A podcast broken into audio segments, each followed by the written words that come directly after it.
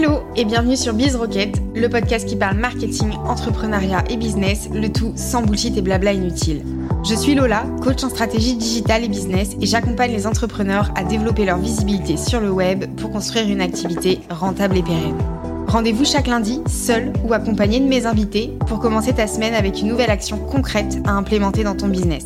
Mon objectif te partager des astuces simples et te faire prendre conscience qu'avec les bonnes stratégies, de l'organisation et le passage à l'action, tout est possible. Sans plus attendre, je te laisse avec l'épisode du jour. Bonne écoute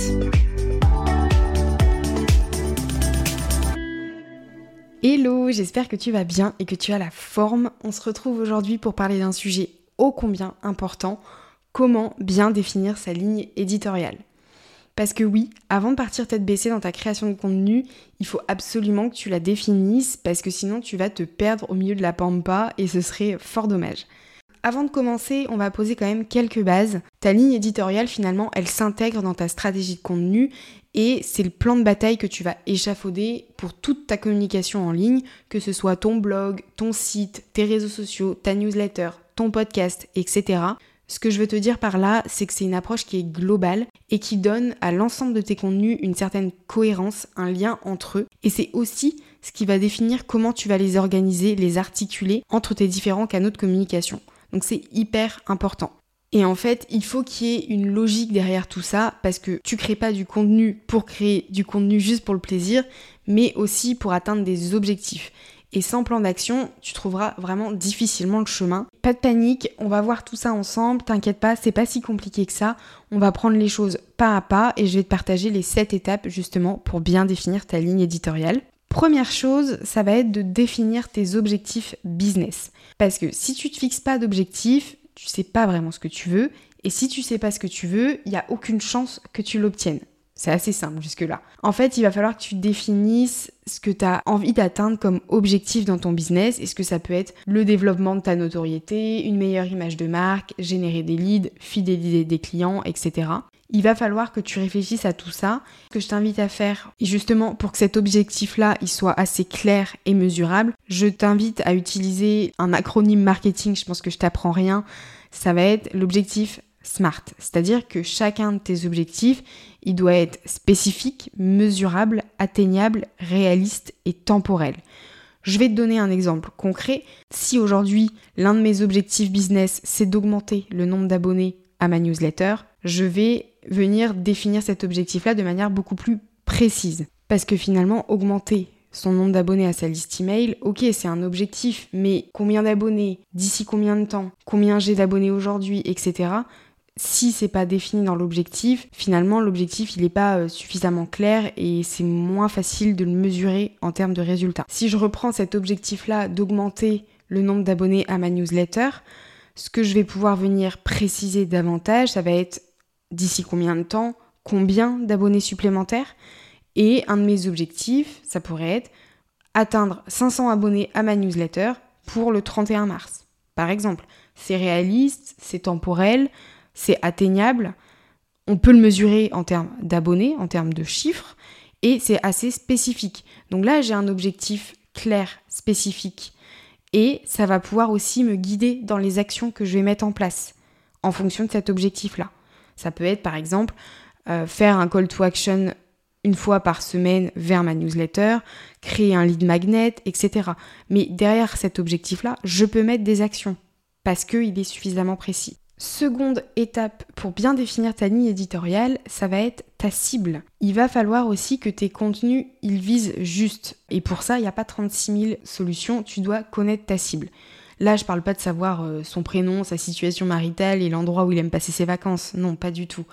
Je te parle vraiment de ses problématiques, de ses besoins, ses envies, ses peurs. Mais vraiment, ça c'est hyper important. Et pour bien connaître ta cible, c'est assez simple, même s'il y a très peu de personnes qui le font, ça va être de l'interroger, de faire par exemple une étude de marché, d'engager des discussions concrètes avec ton audience. Même si tu crois dans ta tête savoir tout ça, il faut que tu confrontes tes idées à la réalité, sinon tu risques d'être en partie à côté de la plaque et ce serait vraiment dommage parce que tu vas t'épuiser à créer du contenu qui correspond pas finalement à ta cible. Comme je te disais, pour ça, tu as plusieurs solutions. Ça va être faire une étude de marché, engager la conversation régulièrement avec ton audience, Non seulement déjà ça te permet de la comprendre, mais aussi de rester en phase avec elle, parce que tu évolues, mais elle aussi. Et en plus, en engageant des discussions comme ça avec ton audience, avec ta communauté, avec tes potentiels clients, tu vas tisser un lien fort avec ces personnes-là, et potentiellement, quand elles auront besoin de tes services, il y aura déjà eu cette discussion,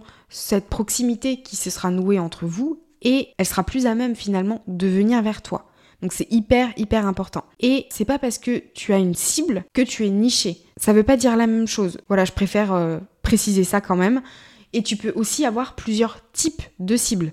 Tu vas avoir les décideurs. Donc là, c'est les personnes qui vont prendre la décision de faire appel à toi. Donc c'est la personne qui décide de la collaboration. Tu vas avoir aussi les prescripteurs.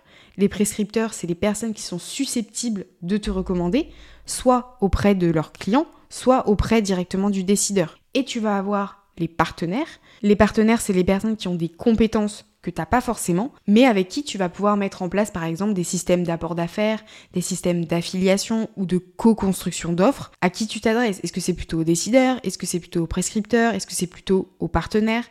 En fait, tu vas avoir plusieurs cibles possibles et donc plusieurs possibilités. Voilà pour la seconde étape.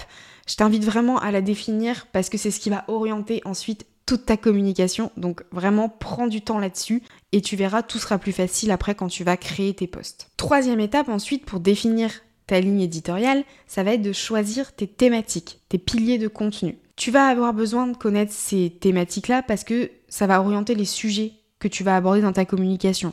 Et selon les sujets aussi que tu vas choisir, les objectifs derrière, ils vont pas être les mêmes. Par exemple, tu vas avoir des sujets plus pour te faire connaître, augmenter ta découvrabilité.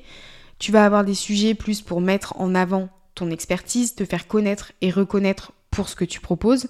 Tu vas aussi avoir des thématiques plus pour promouvoir tes offres, pour convertir. C'est bien d'avoir ça en tête parce que en fonction des thématiques, l'objectif derrière, il va pas être le même. Mais sache que, quelle que soit la thématique, quel que soit le sujet, un poste égale une idée égale un objectif. Ça, je pense que tu peux l'afficher en grand au-dessus de ton ordinateur, sur ton bureau, où tu veux, mais toujours avoir ça en tête parce que sinon tu vas perdre ton audience. Je vais aborder cette notion des thématiques sous un angle que je pense tu connais, qui est cette notion d'entonnoir avec le tofu, mofu, bofu. Je vais te donner un exemple concret pour que ça soit beaucoup plus parlant pour toi.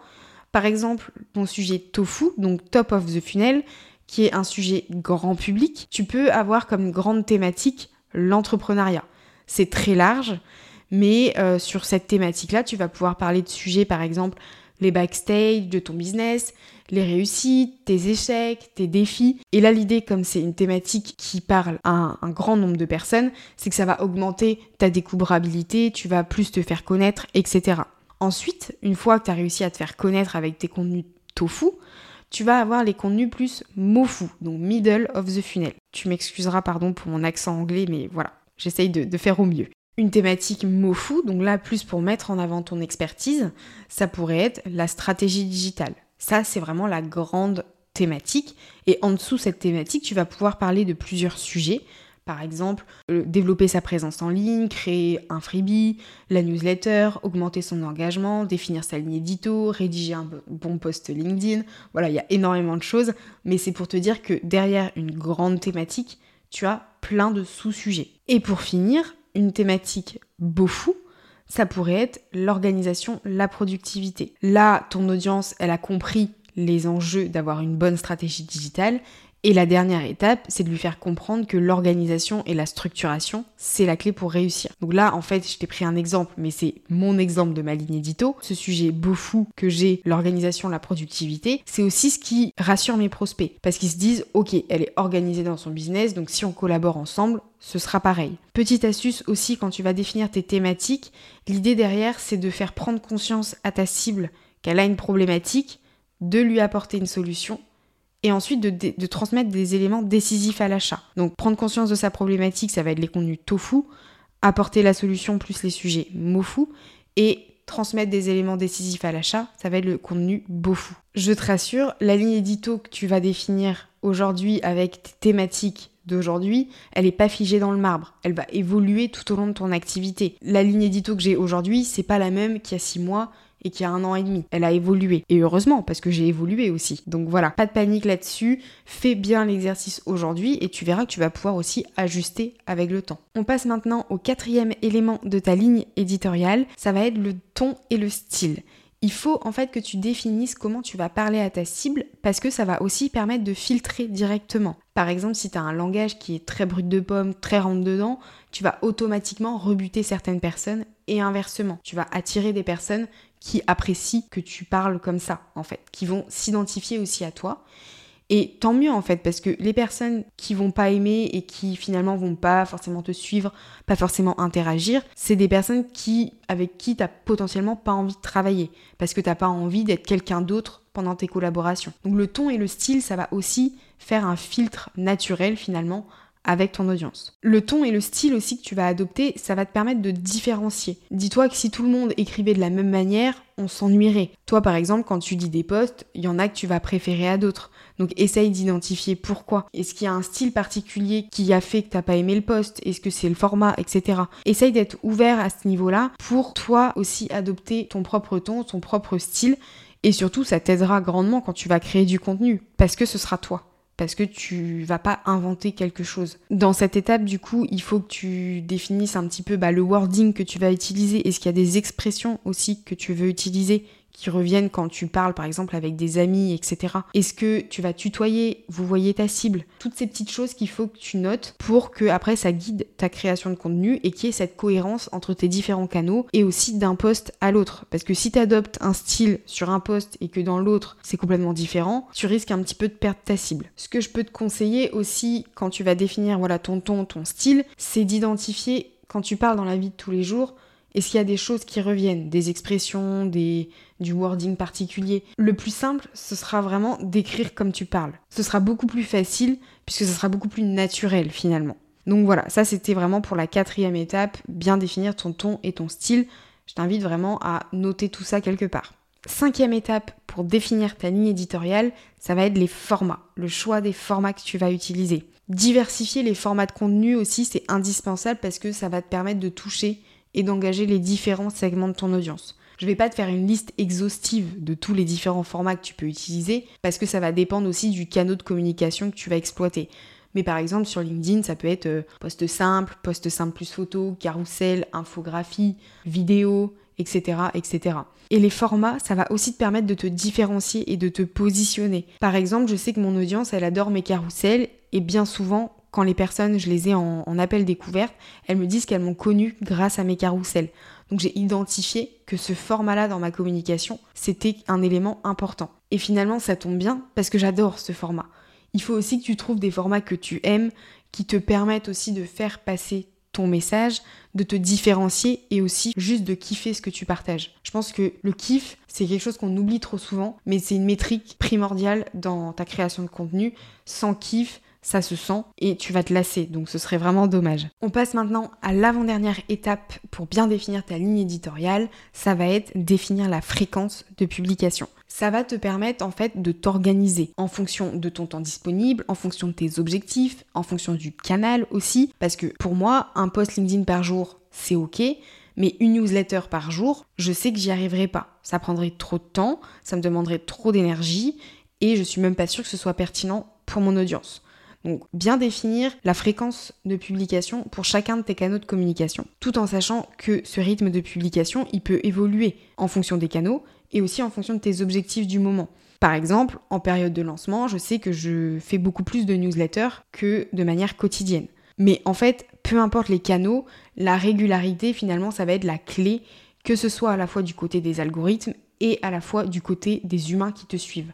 C'est tout simplement rassurant en fait de voir quelqu'un qui est constant, qui est régulier. Parce que si du jour au lendemain tu te mets à publier une fois par jour sur LinkedIn, que tu tiens pendant trois semaines et qu'après on te voit plus pendant six mois, je suis pas sûre que ce soit très pertinent. Je pense qu'il vaut mieux commencer petit et augmenter petit à petit une fois que tu as pris une routine, une fois que tu es plus à l'aise aussi, que ça te prend moins d'énergie, moins de temps et augmenter progressivement. Tu peux tout simplement commencer par deux posts par semaine sur LinkedIn et quand tu seras à l'aise, quand tu auras trouvé un peu ton organisation, tu pourras augmenter, passer à trois par exemple.